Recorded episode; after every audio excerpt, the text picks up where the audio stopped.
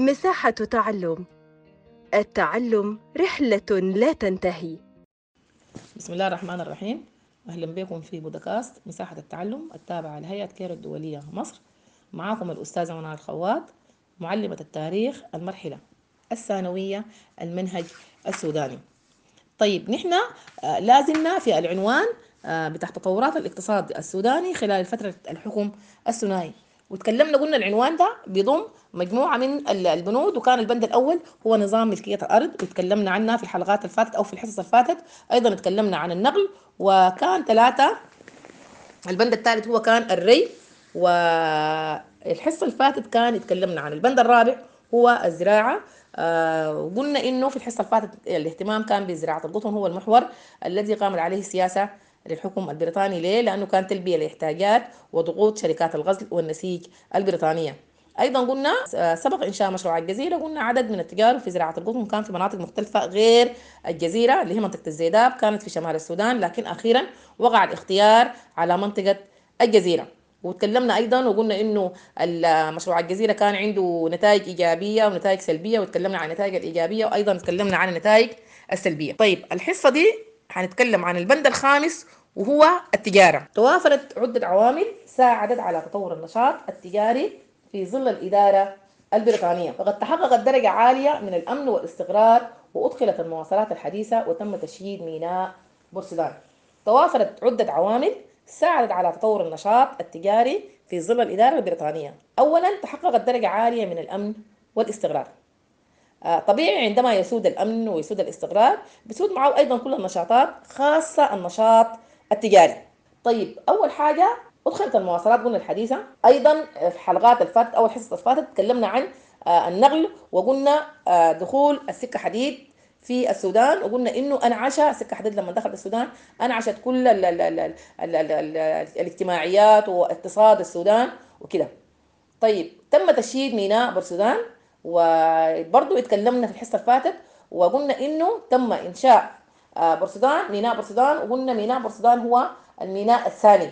الميناء الأول هو كان سواكن في شرق السودان أيضا ميناء بورسودان برضه بيقع في شرق السودان.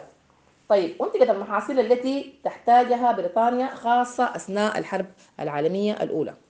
أثناء الحرب العالمية الأولى وقلنا الحرب العالمية الأولى كانت من 1914 لحد 1918 طيب كانت صادرات السودان في الوقت ده من المواد الخام من المنتجات الزراعية هي القطن والصمغ العربي والحبوب الزيتية ثم الثروة الحيوانية. دي كلها كانت صادرات السودان. طيب يشكل قلنا القطن أو تشكل زراعة. القطن 65% من صادرات السودان. طيب كان للشركات البريطانية نصيب الأسد في تجارة السودان. كانت بتاخد آه كمية من الأموال آه في في تجارة السودان تاخد أكثر من نصيب السودان نفسه. طيب كانت هناك شركات أجنبية آه في السودان بيمتلكوها اليونانيين والأرمن والسوريين وحتى الهنود ذاتهم كانوا عندهم شركات أجنبية هم كانوا ملاك لها في أرض السودان. وكانت بتعمل في شنو؟ كانت الشركات بتعمل في التجارة الداخلية وفي تسويق المحاصيل والماشية. المحاصيل والماشية هو كان شغلنا الأول أو هم كانوا بيسوقوا في عبر شركاتهم الموجودة وين؟ الموجودة في أرض السودان. دي كلها بتشكل الصادرات. أما الواردات السودان فأغلبها كان بتجي من المواد الاستهلاكية. كان السودان بيستورد السكر والدقيق والأغمشة والمواد البترولية. هو بيصدر قلنا بيصدر السمغ وبيصدر الحبوب الزيتية وبيصدر القطن. أيضا كان بيصدر السودان الثروة الحيوانية. لكن الاستيراد أو كان الواردات السودان فأغلبها كان بتجي من المواد الاستهلاكية. كيف؟ زي السكر وزي الدقيق وزي الأغمشة وأيضا زي المواد البترولية. طيب ده هنا كان أساسا آخر بند في من البنود الخمسة في تحت العنوان بتاع التطورات الاقتصادية. أو تطور الاقتصاد السوداني خلال فترة الحكم الثنائي. لاحظنا في العنوان تطور الاقتصاد السوداني خلال فترة الحكم الثنائي وقلنا هي كانت خمسة ملكية الأرض والنقل والري والزراعة والتجارة. الآن حننتقل إلى عنوان ثاني اللي هو التطور الاجتماعي في فترة الحكم الثنائي. الفرق شنو؟ هناك كانت تطورات الاقتصادية. هنا العنوان الثاني حيكون التطورات الاجتماعية في فترة الحكم الثنائي. وأول بند حنتكلم فوقه هو البند بتاع التعليم. وهو, طبعا التعليم هو ما ما بسيط هو يطول شرحه لكن إن شاء الله يعني حنخلصه في حصة واحدة.